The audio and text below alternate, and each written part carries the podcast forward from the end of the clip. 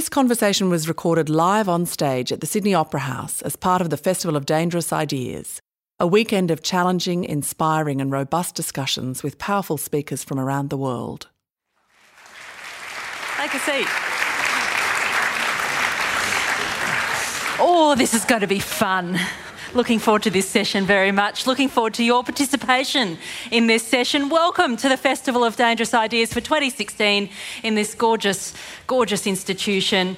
And welcome to Don't Trust the Scientists.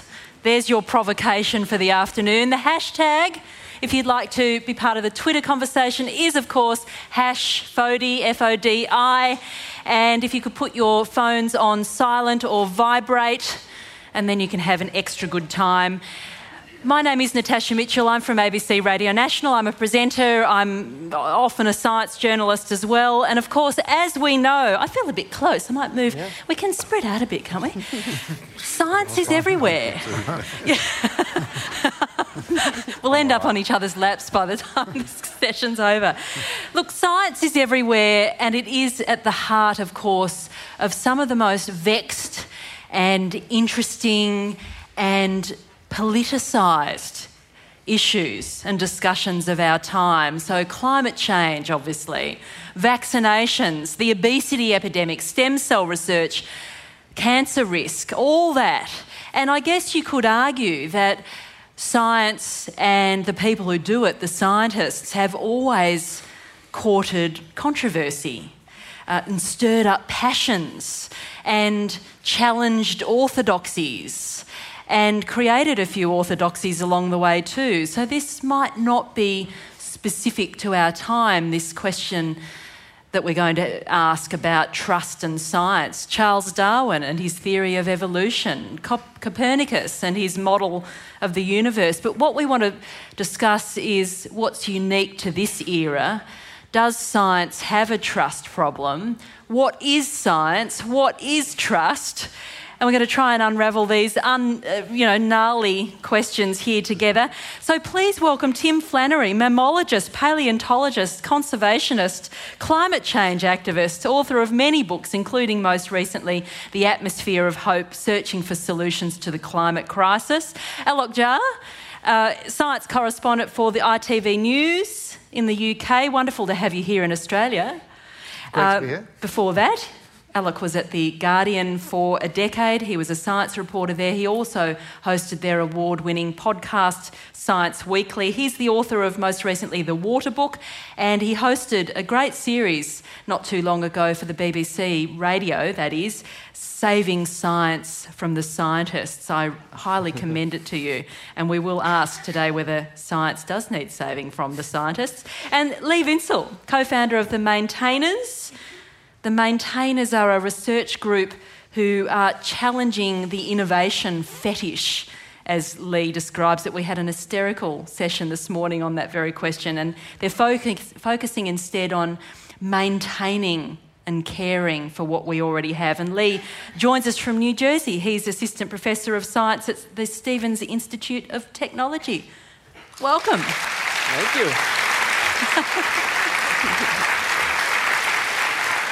And we'll come to you too at some point in the conversation. There will be microphones, there are microphones just up there on either side, so please join us when we bring the house lights up. So, folks, does science have a trust problem?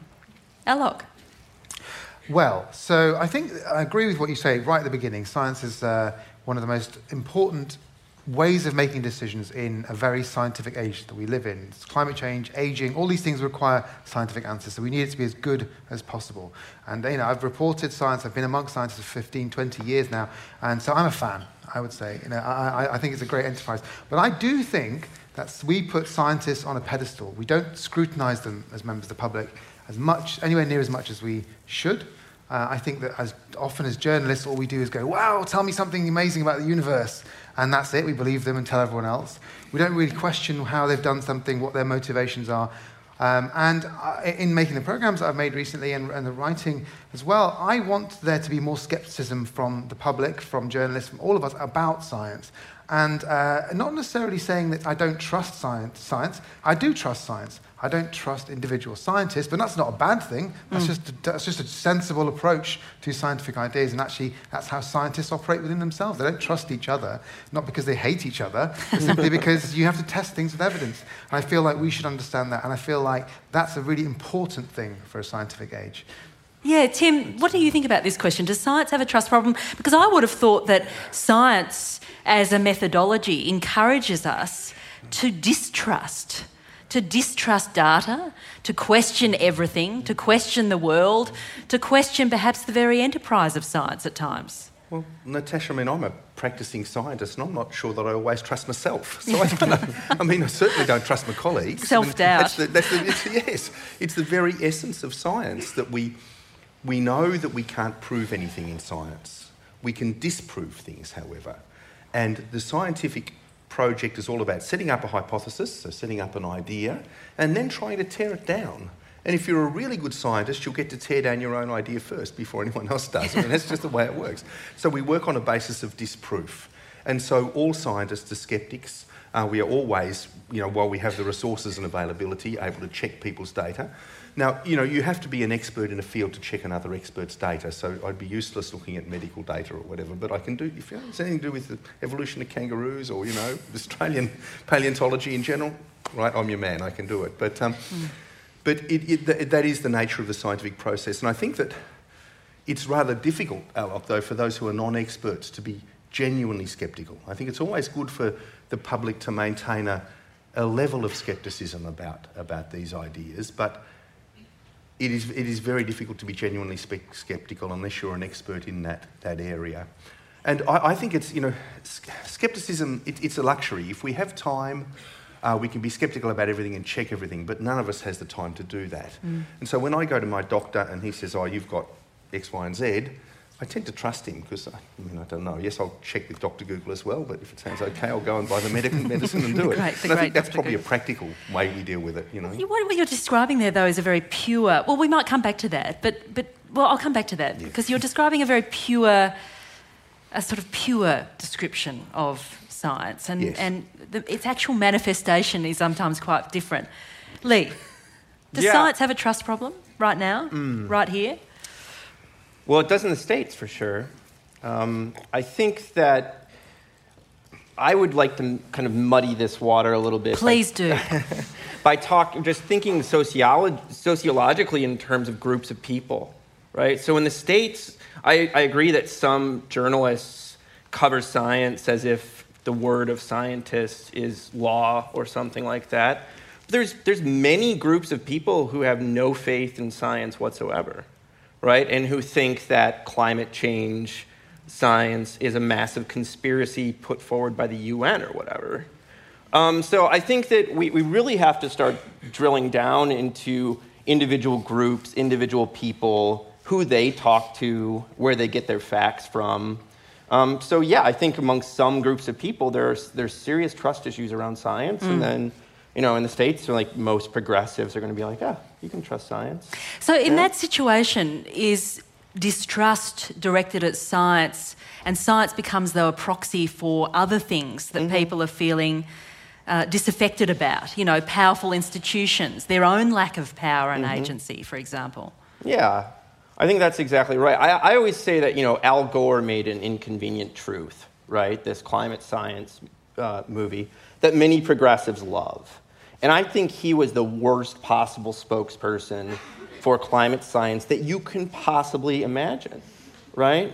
And the reason is is because conservatives in the United States have hated that man for 20 years at that point, right? Rush Limbaugh called him Al Gore, like he was Igor to Bill Clinton. He was just like a little lackey. And so you have that guy who everyone loathes t- like standing up and talking for this thing that people were unsure about, you know? Mm. And so I think you really, when you're thinking about communicating complex ideas, you have to not, this is sad for scientists to hear, you can't just assume that the facts are going to do their own work. You have to think about who's talking, you know, and that gets very complicated. Tim. Could I, could I just jump in here? Look, I think Al Gore had a number of problems, one of which is that his name in Arabic means the penis. So he wasn't in exactly well positioned to put the argument Yeah. in the middle. I hadn't heard that before. Yeah, it's true. Unfortunately, so yes, that's an handy. Oh, well, where, you but know, at least he you've did got the no job. hope. At least he did it, you know. And you, I, I, I just have to say that no idea or no concept enters the world in a vacuum. Right? Mm-hmm. We are, they're all packaged in a in a very complex socio-economic network. Um, and our recent election in Australia really highlighted that. You know, there in a year when the Great Barrier Reef was absolutely being devastated by climate change, and you, you couldn't miss it. A blind man could see it, you know, if you lived there. The election that was held this year, while that was happening, voted back climate skeptics from those North Queensland electorates, those areas right adjacent to the reef. So you think, why was this happening? And I think it was happening for a really simple reason. One is that the old economy is concentrated in this country. The old economy that's under threat from addressing climate change is concentrated in certain areas, particularly places like regional Queensland. And we as Australians have failed to stand together to address this threat. So we've failed to say, look, we understand change is coming, change is inevitable. People are losing jobs in those regions and their lifestyles are under threat. We need to stand together as a community to make sure that we see a just and equitable transition to the new economy. You know, um, it, came face to face for me when I was a climate commissioner and in central Queensland. I remember being in an audience like this, we did a climate change presentation and a bloke stood up, first hand up for questions at question time, and said to me, he said, Look, thank you for your presentation. I now understand that um, my livelihood as a farmer was destroyed because of climate change. So he used to be a farmer, the droughts and the floods put him out of business. He said, I've got a young family, you know, daughters 9 and 11. He said, The only job I could find in my area um, was working in a coal mine. Can you tell me, am I doing the right thing? I'm a kids, you know. So the rea- that's the reality for the, in those regions. So unless we can stand together as a community and say we will protect you through this, um, we won't address climate change. We'll continue to get sceptics voted in in the areas where the damage is worst because those communities are going to suffer. Well, the sweet irony is that the word scepticism is so core to science, but it's being co opted by others, and now almost scepticism is a, a kind of considered a dirty word. yeah, you know? absolutely. by scientists who disagree with the skeptics. that Yeah, is, I know. In, in, the, in, the, in these sort of traditional sense. So when you were talking, Tim, about the way that science works, of course, we all recognise that as the, as Natasha said, the pure way. But in the real deep down trenches of the of the laboratory, it's often not like that. It's not about falsifying data. It's not about checking other people's work because there's no incentives to do that. And um, I mean, you speak to any scientist uh, in a very competitive field, and you say to them, "Listen, are you falsifying your hypothesis?" They're going to say, "No, no, no. I'm going to prove that what I've done on thinking is true because I've sort of had an idea. I've got some data, and I'm going to collect some more to prove it because." Otherwise, it's a little bit too philosophical. Uh, and ultimately, I mean, for, for me, uh, just going back to the quality of scientific research, I mean, climate is a sort of topic on its own to discuss for, uh, for ages. And the, some of the subjects you, you were talking about are more political questions about what you do with your life once, you know, once you uh, agree that climate change is an issue, what you do with it is genuine, uh, up for debate. But in terms of the quality of all sorts of scientific information, which we take for granted almost in, in this society, a lot of that is driven by um, essentially market forces within science. It's about how much money your government's giving you, so how, how competitive you're being for that research grant, how many publications you're, you're, you're going to publish, uh, which uh, gives you your career. Um, and, and there's a sort of there's a sort of tension between in science all over the world in every advanced economy, which is following that pure goal of going where the evidence takes you, which is what sh- you mm. should do in science, mm. versus having a successful career in science, which are two separate things. And I think we, the rest of us, should be made more aware of that, to see that there are motivations there. Not to say that we shouldn't trust the outputs of it, but simply to go, hang on, are we doing everything we can to make sure this thing's correct? So you've been drilling into the specifics of scientific culture and how it works today in the mm. 21st century to reveal all sorts of things that are happening that might give us cause for concern, that might fuel our distrust of the scientific pro- process as it manifests today because of the very market forces that you're describing. So, what have you revealed? Well, so, so some, I've mentioned some of the things. So the, the chase for publications. So nowadays we publish more and more scientific research than ever, and there are more scientists, but the volume actually has increased almost uh, exponentially compared to that. And you know, some of the scientists you speak to will tell you behind closed doors, individual scientists haven't got any clever, so cleverer than they were 50 years ago, but they're publishing much more. Uh, so something's up. And the reason is publications get you tick boxes, which mean that you can get your next research grant.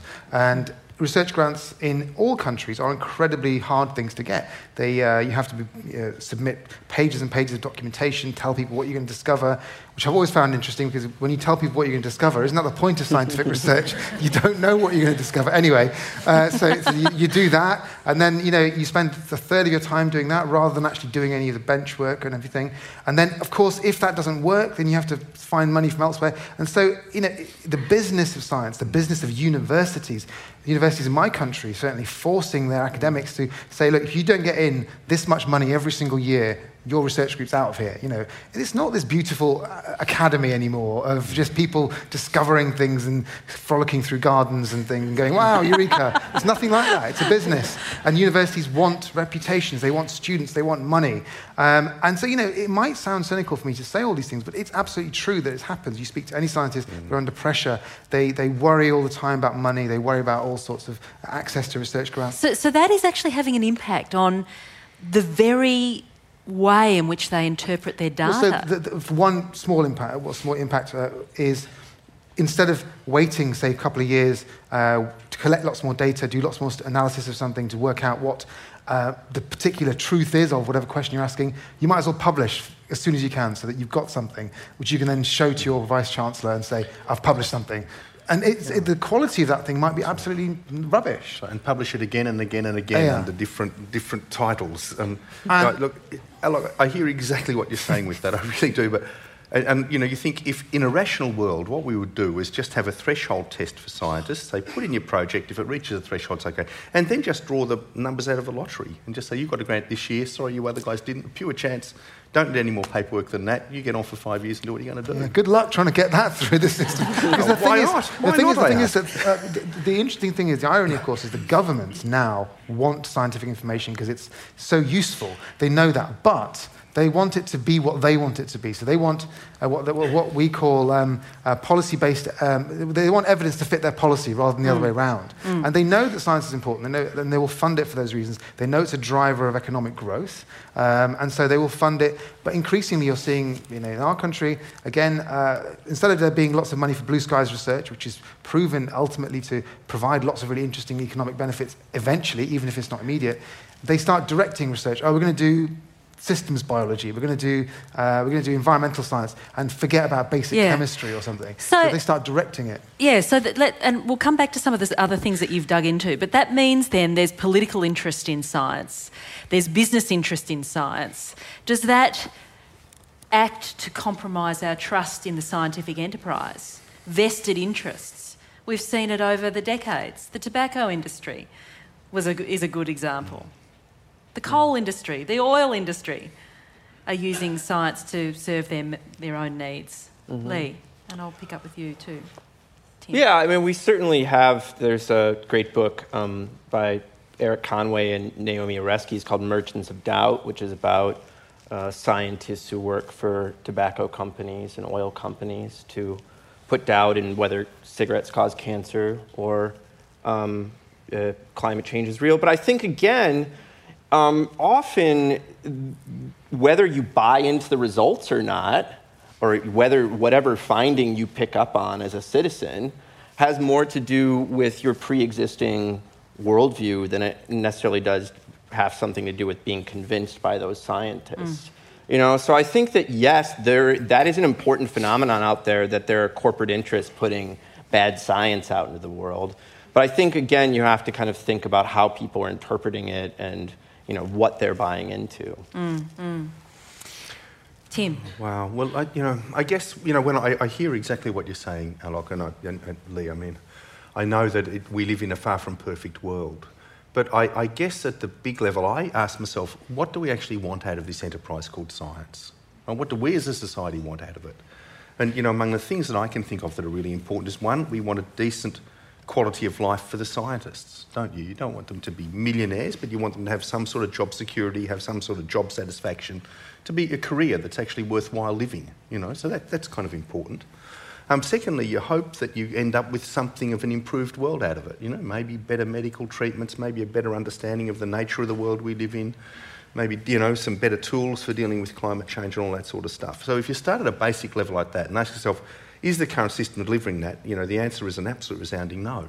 So how do you then go back and redesign the system and say, how do we make it better? Mm. And you know, science is very diverse. Those the kind of competitiveness you're talking about are really from the major grants, government grants, and you know, overly bureaucratic and just a load of bullshit. Really, mm. I think the lottery system would be far better. A lot of money, though. Exactly, huge amount of money, but you know, not being used optimally to create a better world. You know. Um, but there are a lot of other pots of money that scientists can go to. So if, if you, we had the lottery and you didn't, your ball didn't come out this year, you'd go to someone else, go to the Wellcome Trust or something to, you know, get mm. some money to do, do something. So I just think that we could make it a far better world. Universities are the big, my big bugbear in this. They don't seem to be asking themselves what they're there for, um, what their academics are there for. You know, as you said, it's all about index citation indices. It's not a, it, even teaching doesn't get a look in, whereas it's so important. I think to me, it's the core business for universities is teaching, apart from anything else. Mm. So how do we get a better mix in all of that? How do we reward people, give them a better career path? You know. Uh, yeah, and get the I mean, results we want. I mean, just briefly, this is an amazing thing of this system that we see spreading throughout industrialized nations around science is that this kind of the business of science that you're talking about, we, we often focus how, on how it ruins science, but it ends up ruining a lot of other things in universities too. Mm-hmm. You know, like when you start thinking about when, when the, the professors are so focused on getting the next grant that they're not putting any energy into teaching, it's like we, somehow we've like really ended up with a terrible system right? That has damaged lots of things. Say what you think. Yeah, yeah, yeah. um, but, but uh, just, just to wind on that, you're absolutely right, Tim, uh, and Lee, actually, that this is what we should think. Uh, the idea of having a, a, decent career is not a bad thing, of course, mm. but it, it, when you become a scientist, when, you're, when, when scientists are talked about, it's all about this search for truth, this search for mm. understanding of the universe.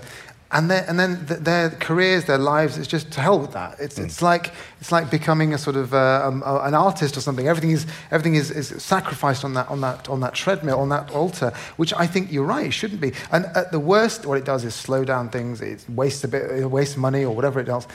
Uh, you know, uh, so at, at the best, rather, at the worst, you get incorrect results. You get misunderstandings that persist for decades, which could lead to deaths or whatever else. There's plenty of examples. So, look, you've interviewed people, scientists who have committed fraud, you know, and the data is there. Scientific fraud, scientific misconduct is on the on the rise. Whether or not that's because we're just picking it up more, there's more scrutiny now, there's mm-hmm. more awareness of the issue.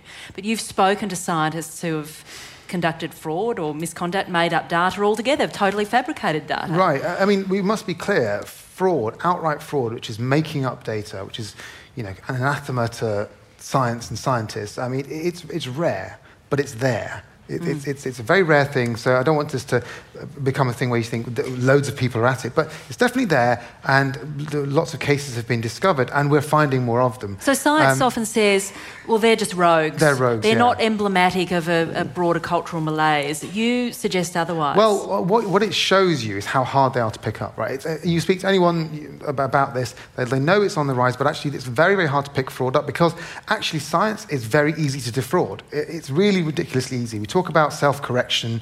You know, someone can check your results if they want to. Actually, it's quite hard because if you just keep your results to yourself, no one can check that. Uh, if you peer review is this method of sending stuff out to your colleagues before it gets published, but they can't really pick anything up unless they're absolute experts in the field. And generally speaking, those people are busy, so they'll do a quick read of something. Stuff gets through peer review all the time, and scientists will tell you that.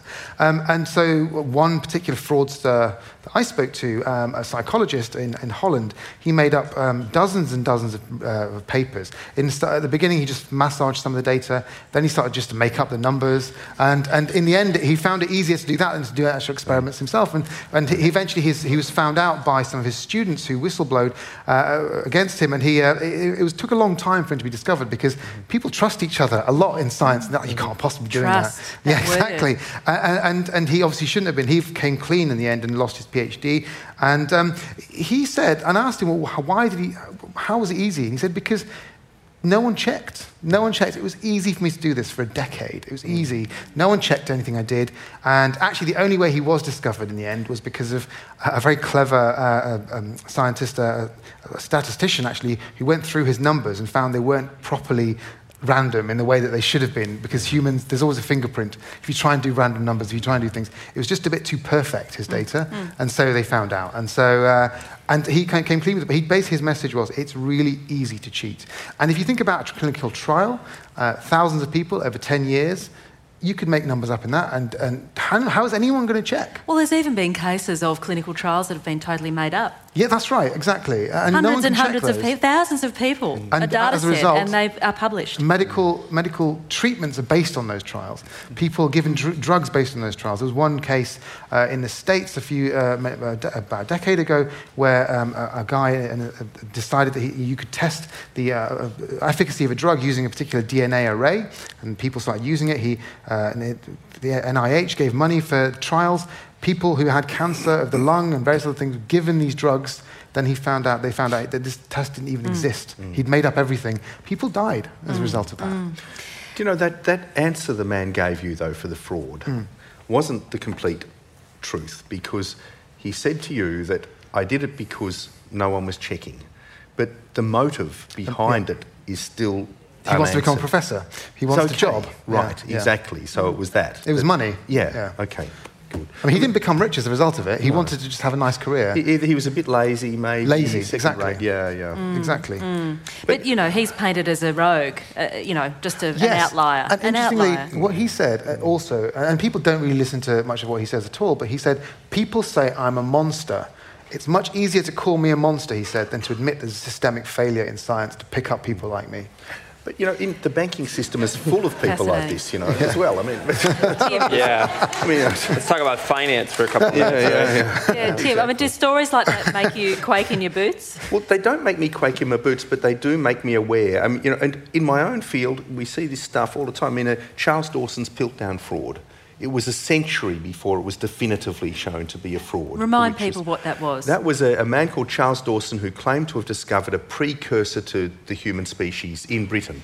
And he, the, the reason it was done was that in the early 20th century there was a huge amount of nationalistic feeling around having the, you know, the birthplace of humanity or the birthplace of uh, ceramics or whatever, you know. And, and Dawson, presumably driven by some misguided form of nationalism, took a, a, an orangutan's jaw, modified it, and then claimed to have dug it up from a place called Piltdown in England. And uh, the stuff was, it was orig- suspicion was cast in the 1950s with radiocarbon dating, which showed that the bits and pieces of the it animal weren't took quite right. decades. It's taken till That- this year. It was definitively proved, disproved this year. So for a century, Yeah. that we, people you know suspected there was a fraud, but couldn't disprove it. So these things are they're, they're long-lived and persistent and very dangerous.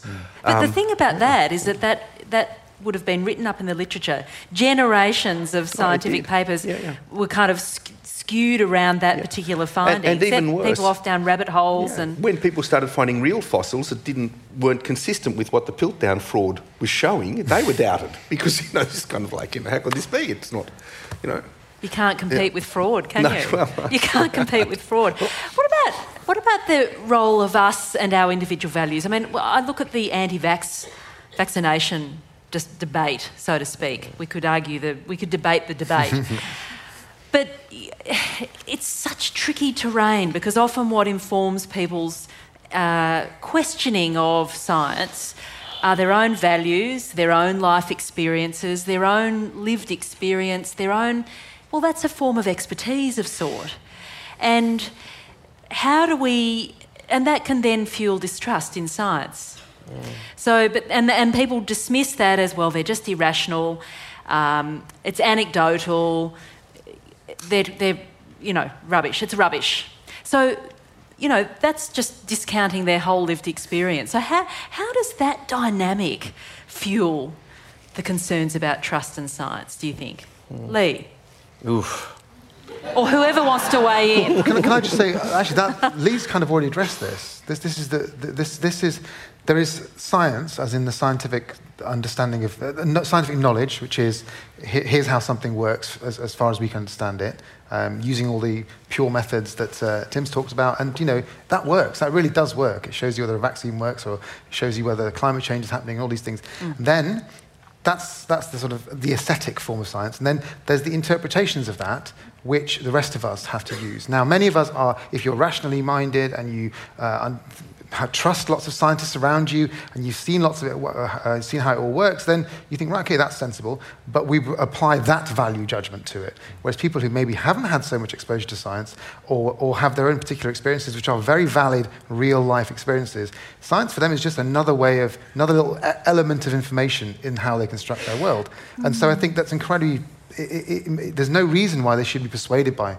science. But on the other hand, Alok, the next argument then that's made is well, if you only educate people about science, they'll, they'll come over to the cause. And that can further entrench people's you know, frustration and alienation from the scientific process, can't it? Well, we, yeah, we hear this all the time, right? Um, uh, as journalists, if you report science at all and uh, you speak to scientists, they, that's constantly what you get from scientists. It's like, if only they knew what mm. we know, then everyone will just fall into line. What that forgets is that people don't think scientifically. Scientific thinking is a very trained thing. Really? You, you train yourself to become a scientist over many, many, many years. It's very counterintuitive. It doesn't make obvious sense. It's not this obvious thing at all. And so scientists will forget that they've had these years of training to get to the point where they are. The rest of us haven't.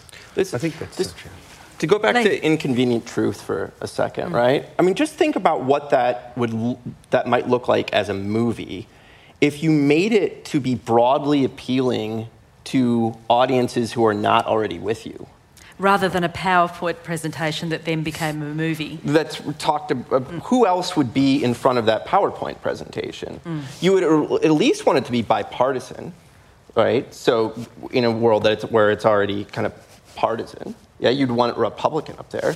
And then given that a lot of people in the United States, the person they listen to the most is their minister, mm you might want like an evangelical preacher up there with you, right? And, and, and so then you really have to start thinking not just about facts, yeah. but, but about uh, who people listen to. Well, it's, uh, it's, a much more humanizing uh, vision. I, have said this before, but you know, um, Cicero understood rhetoric. Right? Rhetoric is about persuasion. It's about telling, persuading someone um, how to how, go with you. Politics mm. is all about rhetoric, of course, mm. and politicians understand this.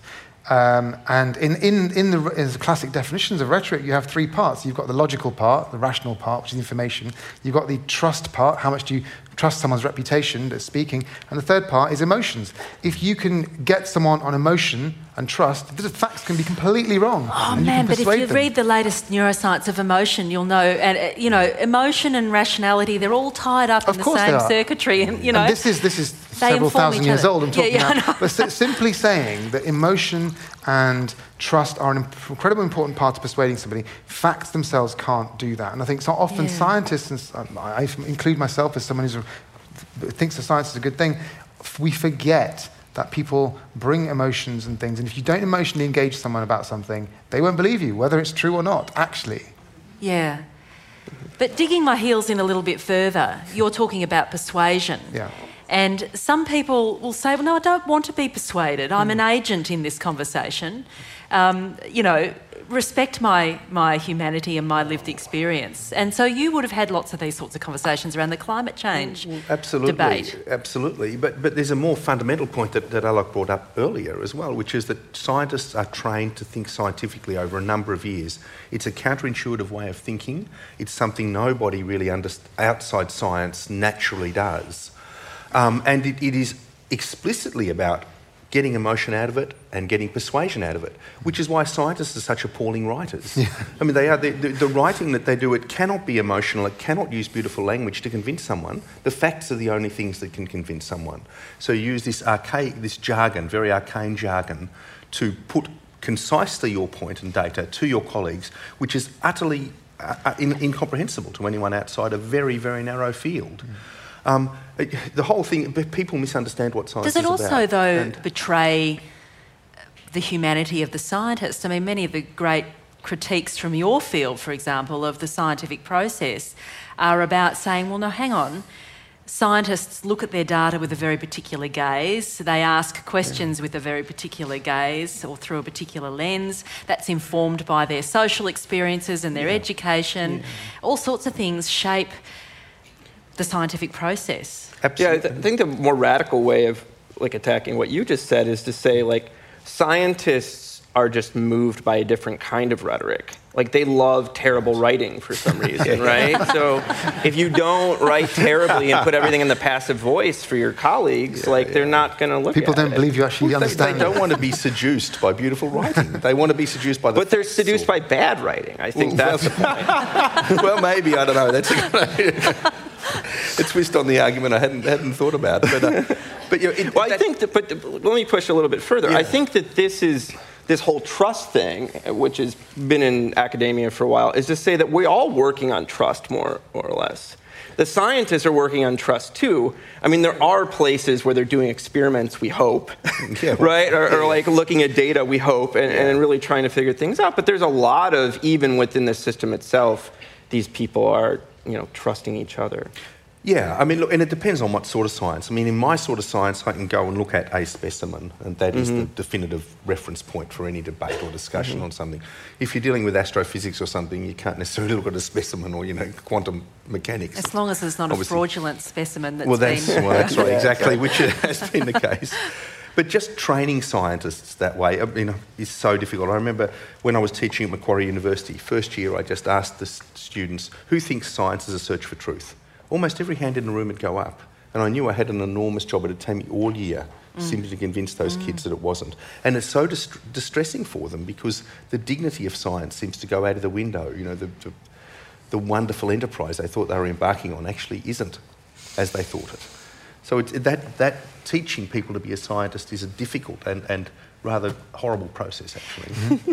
Just before I come to all of you to join us in this conversation, we'll have the room lights up in a tick. Um, do we expect too much of science now? In the, in the public sphere, we expect scientists to stand by their data, to nail, nail informa- a, a conclusion to the post, and it will never move. And yet, and so when data gets revisited and conclusions get redrawn, what happens in the public arena is the entire enterprise of science comes into question, rather than a collective understanding that actually that reversioning, revisiting of data, redrawing conclusions is the very practice of science. Mm. And, you know, politicians, they expect scientific facts to be nailed to the post for a moment in time, and that's it. That's the truth forevermore. So, is that, are we expecting too much of science? Fundamental misunderstanding. Science is a sort search for falsehood, it's a search to mm. disprove hypotheses, right? So, no hypothesis, arguably, is it going to stand forever. So, it's not that sort of enterprise. Yeah, I, I think that this is a lot of times we hear scientists say if only people understood better, they'd be with us. But I think that really the citizens need to be better trained to understand just how science works mm. and to kind of bring it back mm. down to ground. I don't think that that makes you skeptical about climate science findings necessarily. Mm. But I do think that, that you are not surprised and upset and putting doubt in science per se if you understand how it kind of works at mm. a lower level. That, and that might mean like putting more history of science curricula into high school or whatever. I mean, we can imagine lots of ways to have a better understanding of the institution itself. I think that that's that's that's the, one of the most important things that can possibly come out of these, of these sorts of discussions is if people understood not the scientific facts, but how you come to a scientific idea that will help in all sorts of ways, not only in assessing when things change, because they do, um, but also you know, in, in, if someone tells you something, whether you believe that person or not, and what you do with that information. Uh, and ultimately, yes, well, your question was whether we expect too much of science. We really do actually expect too much of science. But I think that's partly the fault of scientists too, who, um, for many, many years now, uh, have, because of, again, the pressure of trying to get funding, the pressure of building careers, etc., have been incentivized to be much more factual and kind of, we are mm. truthful about this. Trust us. We will build your economy. Give us money and we'll give you another technology. Yep. That's happened. That's definitely happened. Mm. And um, it's, it's, this fault, it's a false incentive. And uh, maybe some scientists think it's a great thing. I'm not sure that it's a great thing for science or for the rest of us ultimately. But what's the alternative? The alternative is basically you're expecting to you're expecting politicians to give scientists loads of money and just say do what you want with it, and we hope you'll come up with something useful. In fact, that would be the best thing to do in many respects. You, but you can't sell that to the public when they don't understand how science works. Yeah.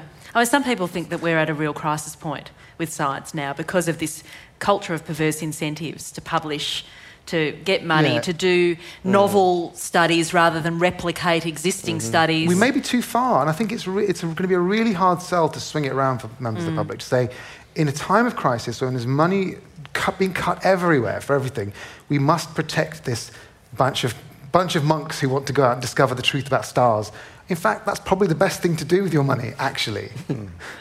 Tim, you're looking a bit melancholy there. Um, well, I, I, just wonder where all the money's gone. I, don't, yeah. I, I mean, banks getting wealthier than ever, and yet there's no money for the fundamentals. I don't know. It's a, it's a strange, strange world we live in. So, um, yeah. I think we, you know, I, I, yeah, I do think that the issue of trust, and just to return to that one, I mean, trust is really it's, it's a shortcut for saving time. None of us can investigate everything mm. that we, we want to investigate in the world. We, can, we can't be skeptical about everything. We have to trust some things, you know. And the scientific method is about as good as a mechanism that you can get for giving you something which is trustworthy. It's not going to be the truth, but it's trustworthy. And we know it actually works. It does deliver things you know, to our lives that are really, really important in terms of improving the quality of our lives. So, as, as, as you say, it, it, it's a great thing to be investing in, and I do think we should be investing in it just as an enterprise, as such, mm. not as trying to, you know, uh, deal with it sectorally, because that just opens the door to corruption, malpractice, and everything else. Mm. And well, some, I, something like a lottery system, I'm great. And it could be argued that it's not just about us as humans either. Science mm. is about understanding the the magnificent complexity of the world in which we occupy and other species and you know yeah. we are not the only beings on this planet or but in this, this is, universe you know this is where this panel connects to the, the earlier one we did on innovation is that really so much of what this kind of research machine that you're talking about Alok, is focused on com- commercializable science mm. this is stuff that's supposed to generate economic growth right. and so there's a it's it's a really a very businessy model of science. And for that mm-hmm. reason, I think there's not this drive to look at fundamentals or to look at wonder. I mean, what happened to wonder? Yeah, that's not why we're doing this anymore. um, but, but I think that we're also just neglecting a lot of fundamentals. We're mm-hmm. regret, neglecting reproduce, reproduction, and yeah. there's so much we're not doing because it's so focused on creating the new gadget or the new nanoparticle that's going to. Yeah, and actually, yeah. in very pure areas of science, like let's say fundamental particle physics, which inexplicably to me, and I'm a physicist, so I, am quite pleased about this, people seem fascinated by it, even if yeah. they don't understand anything about it. And it's completely useless as knowledge right now, anyway, let's be honest. Uh, you know, what's the point of a Higgs boson? Yeah. No, no point whatsoever. But, but, um, I always find it disappointing. my heart sinks a little bit. Because I love that stuff, and loads of people love it. And I, you know, I'm happy that my money's being spent on it. But what I find, my heart always sinks a little bit when you hear someone uh, who's a PhD student uh, or a professor working on Large Hadron Collider say to you, you know, it's really useful because you've got better microwaves as a result of this, or we've got a better scanner. Right. Of course you have. Of course you have. You're incredibly clever people that's come up with all sorts of things, and the return of investment on that thing is enormous, just purely commercially. But can we have a conversation not about that? Even the fundamental stuff, yeah. scientists have been trained to tell you it's useful commercially yeah. somehow. Yeah, Apollo missions, what do they always say? Four, power, four dollars back for every dollar they spent Sure, but we got to the moon. That's even better. That's right. Let's come to you for questions. Mike's on, if we can have the house lights up, and there's a microphone on either side, so get there, cue, part the waves, and uh, join us in this conversation. Yes, number two. Straight uh, off the rank. It's very sad when you say that the purity of science is sometimes sabotaged by political interests and vested interests uh, going uh, out there. Um, how do you motivate a young person to take on a scientific career to try and make the world a better place when it seems that that person would make more impact by joining a lobby group? Hmm. Hmm, good question. Well, I, you know, Over look, to you. I would just start by, you know, making sure that we offer them a decent career path, right, for, and to be able to lead a satisfying life, which I think that at the moment is not really the case in a lot of science. It's intensely competitive. People work ridiculous hours. Um, they're not doing necessarily what they'd like to be doing. They're doing what they're being paid to be doing. Um, so addressing these fundamental issues that you raised, Alok, are just, to me, absolutely central to encouraging young people We, back we, into the profession. we see a really sick ecology developed around this in the states where like especially around medical research in hospitals um, someone will be funded maybe 20 or 30 percent by the hospital mm. that they work for and all the rest needs to be supported by money coming in from outside. All right so if you do not bring in grants from the federal government you're not getting paid you know you don't have benefits. And so that creates really perverse incentives Right, so I, I totally agree with you that you do want to have a system that's kind of healthy when it comes to supporting people and things like that. Can I just add a small point? I don't think there's anything wrong with working for a lobby group. It's, it's often that's a good thing to do if you want political change. It's a great thing also if those people in the lobby groups have got some sort of scientific background.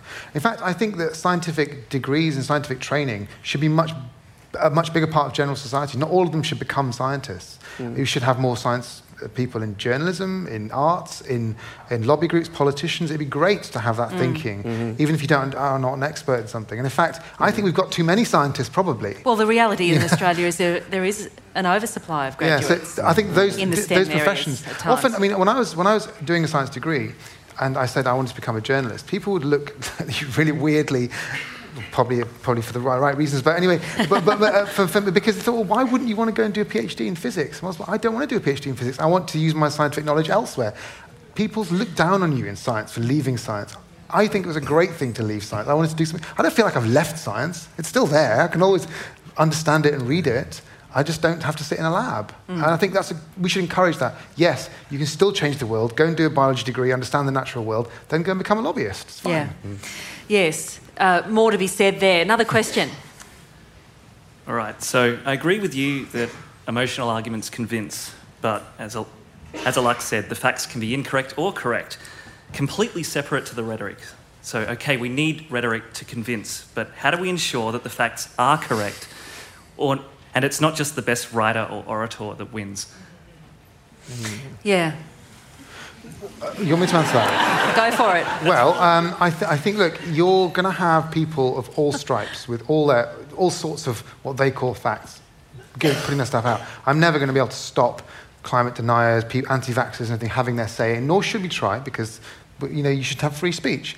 But what I'm encouraging is people who do have what I think are the correct facts to get out there much more. And this is a classic problem with uh, scientists 10, 15 years ago, often uh, in, in, certainly in the UK, wouldn't speak out too much because speaking to members of the public for scientists was seen as a sort of slightly degrading thing to do because, you know, I'm a professor, what do I, why should I speak? And what that does is create a vacuum which sucks in speculation, and those people who do want to tell you about the terrible vaccine, whatever else, get all the airtime. Whereas if, if you can get some scientists correct information to up there against those other people, then at least it dilutes the shit and uh, puts the correct, correct stuff out there. But still, the scientific stuff does need to have nice wrapping and rhetoric and, and, and writing around No, but even those scientists who are skilled in, in public, you know, packaging things for public and are skilled at rhetoric uh, receive death threats.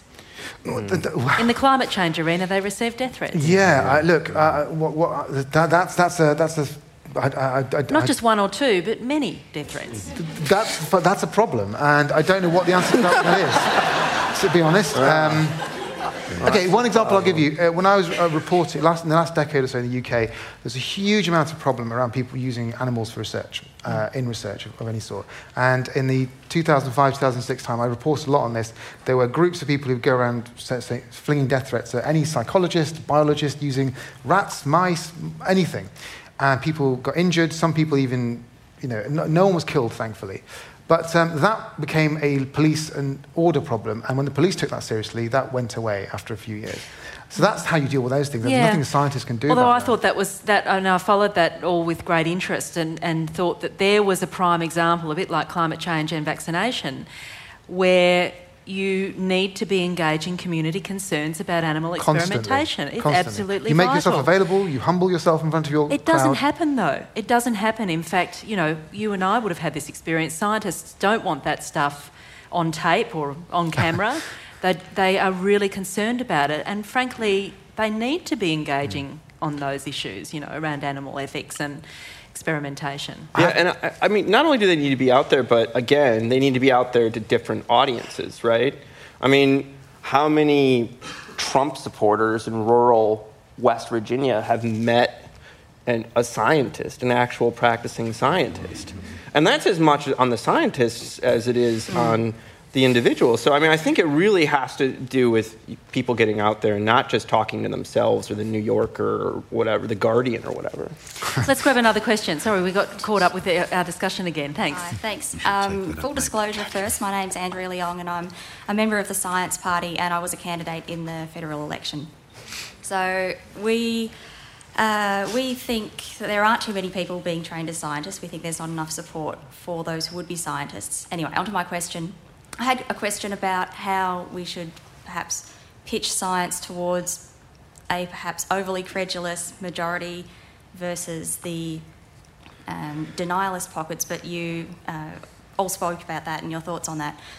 So I have another question that's a bit of a tangent, and that's um, do you think it's appropriate for governments to set research agendas and have national priority areas, like we have the cooperative research centres, um, or do you think governments setting these research paths might undermine some of the confidence that the public has, hmm. as opposed Okay. to a lottery system, Tim, that you spoke about? If it passes the bar, hmm. it's good enough, Yeah. then it's a matter of chance as to whether you get funded. Great question. And can I take two in a, a row because we've got hmm. quite a bit of interest and we've got 10 minutes left. So let's grab two um, and keep them fairly tight if you can. Thanks. Okay, thank you. In- In terms of trust, I draw a sharp distinction between science and scientists. But what's happened with scientists to a large extent is they become very specialised and arcane. So it's hard to explain to the public in simple ways and thus gain their trust. And also, when scientists uh, speak out on larger issues, they can get traduced easily. Uh, an example being applying to Tim, as he well knows, when he speaks about climate, he is uh, accused of being not a climatologist and therefore untrustworthy. It's a cheap shot. So, but specialisation has become uh, an important part of science. Is it also a contributor to a lack of trust? Yeah, interesting question. Thank you for it. So let's pick up on that one and then we'll come back to the question earlier.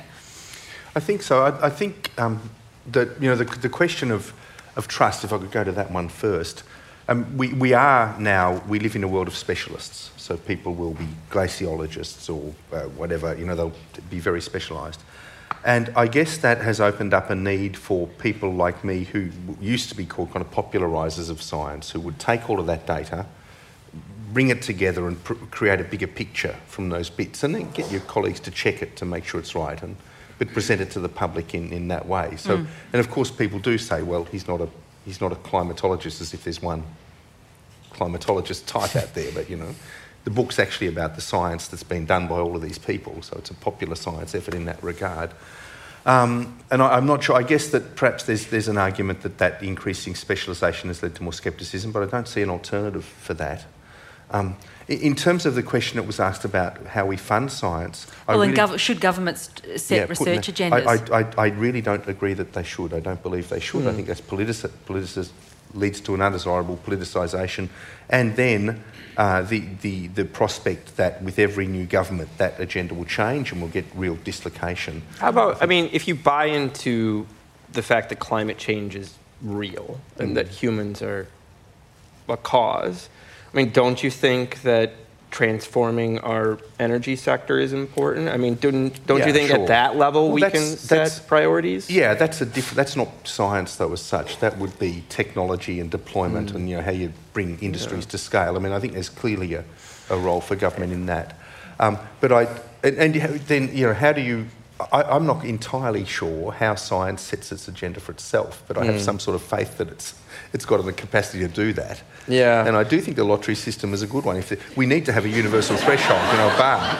So this is science and this isn't. Let's do it on a on a, on a lottery basis. This is and, you know. in the But then the- you might not be allocating precious funding to the mm. most strategic science for the time. Yes, that's right. But that's assuming anyone knows what the most strategic science is, and I, I don't, I'm not sure that we do. I, I just, just on, on a tiny thing, just to add on, on to what Lee was saying about, I think government should direct some of it. It- it- There's, again, there's not, there shouldn't be anything wrong with politicizing some bits of science. Politics is not something terrible.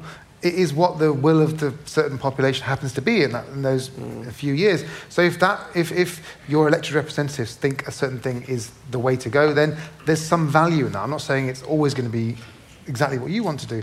Um, in the UK, certainly, it's gone a bit too far, and a lot of the research money, which used to be directed by scientists themselves, uh, using their own committees, they decided wh- where to fund, uh, send it, has been hypothecated and sent towards strategic aims, and a lot of complaints about that generally come from the people who suffered as a result, not from those hmm. people who, in synthetic biology, have suddenly got a massive new centre, or graphene, which we're sim- so obsessed with now in our country, with no clear insight as to what they're going to do with it. And if you speak to the people in the graphene centre off the record, they'll say things like, "We don't know what to do with this money either. Oh. Like, we've got 50 million quid. We've just built a nice new building. I'm not sure that." Whereas down the road, their chemist colleagues are like, "We've, we've got to shut down now. We've got no, no reagents, nothing." Thank you. Hi, thank you. Um, there was a lot of talk about um, that. Um, these days, it seems like there a lot of people don't really know what science really is. So there's lots of misperception in our society about science. What would you say could be done here? So, in regards to the education system, what's your vision there? How should, let's say, the next generation of um, Australians uh, perceive science in Yeah. general, and also how can we prepare our children um, in this regard? Thank you. Let's come back to that. And so that's a great question about education and the role. Thank you. Thank you. Thanks, Natasha. Um, my name is Susie. I run an organisation called Think Inc., and we tour some of the greatest public intellectuals of the world. Um, my question is in regards to creating scientists as pop culture icons. That's what we really try and do to ele- elevate them up to the level of, say, a rapper or a sports star, putting them in that kind of domain. Um, can I get your two cents on if you think that scientists as pop culture icons can help in bringing science to the masses and helping people think more scientifically? Good question. All right, let's address those Well, two. I think you're, you answered that question. yeah. So yeah, I think you, you probably knew the answer to your own question there. Uh, I think that, that, that there are many strands to answering the question over there. That's one of them. I think having scientists in the public doing all sorts of things, from your David Attenboroughs to your Jane Goodalls to all those sorts of people, it, it humanises, it tells stories, and they end up being people you trust, whatever they say, which is for good or ill. But anyway, you- you're up there, and if they talk about things changing or, or, or uh, evidence changing scientific ideas, you know, you sort of go, okay, I didn't know that. That's an interesting way of talking about it. Having more of that debate in public is a good idea. And it's clearly important. It's important for us in media to do it. And then, and then, of course, the education part of it, I'll leave to you guys, but that's also got to be an important part of it. In science education, certainly, when I was at school, it was a set of facts. I didn't understand that, that science was something you could actually contribute to or mm. question until I was at university. Mm, mm. Yeah, yeah. yeah. I think I, I don't know. I'm just thinking about my Facebook wall, and I'm thinking about like who posts the uh, popular celebrity science videos and who doesn't. And at least in my where I come from, that is a very partisan thing, right? So some people are going to be totally into the celebrity scientists. Those are going to be mostly people who are Democrats in the, the United States, and then other people aren't. So, and this goes to the, question: Where'd you, where'd you go? Right education. Yeah. Oh, there you are. Hi. Um, so I'm, what I'm about to say is totally self-interested, and so therefore you shouldn't trust anything that's going to come out of my mouth. But I actually, I actually think that you know having more history, sociology of science at a younger age, in for, for instance high school curricula, so it's part of your history class or whatever, It can be part of that answer. Um, and it, it's not a partisan thing necessarily. It's just about trying to understand how science actually works. So you're mm. you're having a realistic perspective. But then that would mean giving me research money mm. to like produce curricula for high schools. Yeah, yeah. So I should say that, yeah. Next question. Where are we? Oh, over here. Thank you.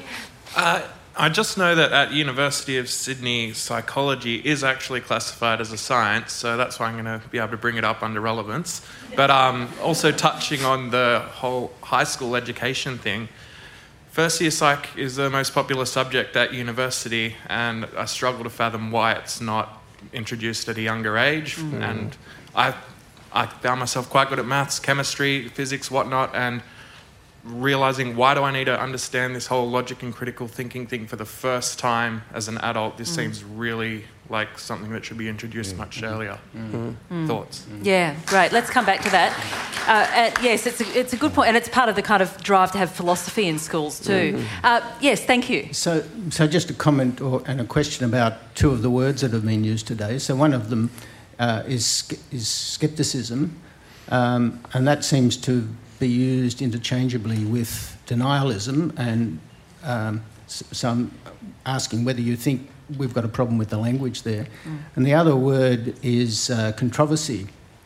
Is the fact that the world is spherical controversial? Um, is the fact that vaccines save lives and money, is that controversial?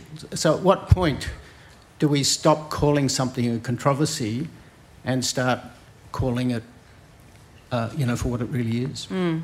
Great, thank you. And we've got one more, I think, behind you. Let's take them all because we've just about got 20 minutes, 20 seconds left. Uh, I wanted to make a number of comments about pseudoscience and, and the social sciences and the impact uh, that, that uh, science sometimes, or trust that it gets un, in an unwarranted sense because of media exposure. We're, we're required to identify the impact before we carry out the research, and that leads to media exposure or the need for it. But the real question, actually, I wanted uh, both Lee and Natasha mentioned replication. I strongly believe there is insufficient weight given to replication in research generally. Mm. We've got peer, peer group, uh, peer, peer eva- evaluation. We've got checking. Checking isn't done anywhere near enough, but, but replication just has no cachet at all, no incentive in it. It should be part of the, the, the insurance against poor science. Yeah. Thank you very much. So let's start with that if we want to, or wherever anyone wants well, to start on those three. I, I couldn't agree more with what you just said about replication. It's absolutely central to the whole enterprise. But just in terms of education, could I just say that the, the, we need to foster two very important things in young people if we want them to have a scientific career? I think a, a sense of wonder and a, and a great capacity for imagination. Mm. If we do that, we can deal with the rest of it. So. Um, just on that replication, I agree with the philosophy uh, and the psychology being earlier, I just think it's a great idea. Mm. Um, again, it's, it's a massive educational issue, though, isn't it? Uh, um, on your point about replication and reputations as well, because the thing is, yes, replication of studies, which is supposedly an inherent part of the scientific process, is just not done en- enough. A recent project in the States to try and replicate 100 psychology studies only could replicate 40 of them. Uh, and so it shows that there's lots of weird, not quite good stuff out there that, that if, it, if you can't replicate it. So there are lots of ideas around this. Uh, one is every PhD student should replicate a study uh, as part of their training, right? Which would be a useful thing, social capital. Um, uh, and, and others, maybe, maybe postdocs and things, as part of any research grant, you should replicate another study somewhere. Problem is, scientists are often their own worst enemies. All they want to do is find something new out to get their next research grant. Again, talking about the incentives, you have to persuade a scientist to essentially inverted commas, waste a bit of their own time to do it it's incentives that drive all of this. And scientists have to be at the lead, leading edge in saying, no more, we want to do it this way. But good luck trying to persuade them because they've persuade. got so little money to, to sort of waste around. Yes. Now, what about the dichotomy that gets set up between, you know, denialism, skepticism, controversy, truth? The, the comment there. I do think that this is uh, a place that journalists often fall down um, because around issues that aren't very controversial amongst scientists, they mm. treat them as public controversies when you could just be talking about a very small group of people And then if you give those that very small group of people equal weight on something that's global, um, you can really magnify things in ways that aren't helpful. I totally agree. And the fundamental problem, that's a journalism problem, Mm. which is based on the fact that all journalism reporting in the world is, uh, decide, has, is based around political reporting, which is the worst type of reporting there actually is. so let's just forget. Yeah. Nothing Yeah. you can. We, can, we, we try. I mean, certainly as specialists, we try this all the time, pointing out that balance is not true, you know, that, that it's much more nuanced than this, and what you're saying is entirely correct. I'm Yes, not but do you defend think that the media is a great source of distrust in science? Right Of course, I think it is. But Now? It is, also, the, the media is it the primary source? Uh, I don't know if it's the primary source, but it certainly is a big factor in not correcting things and making things worse. Having said that, there's lots of good things out there too. So it's a little bit of a Mm. uh, it's, it's a bit of a difficult one. And the media itself, different conversation, ha- uh, has even less money than science, and it's doing really badly everywhere. and it has So- even more in- messed up incentives uh, in science. Yeah, maybe. and hugely bad incentives. And so, you know, w- the, the, the people who try and actually fix any of this stuff is, is, is a vanishing majority, minority, really. Do you know, we, scientists are so careful with their words, you know, but the public doesn't always appreciate it. I remember once I gave a talk a bit like this and was talking about falsifying my hypothesis. And someone came up to me afterwards and said, Were you really trying to make your hypothesis false? Were you trying to. it was like, "Oh, where do I start? I don't know. Where do we start? Well, we've made a good start today. Can we thank Alok Jha, Tim Flannery, Lee Vinsel? Thank you.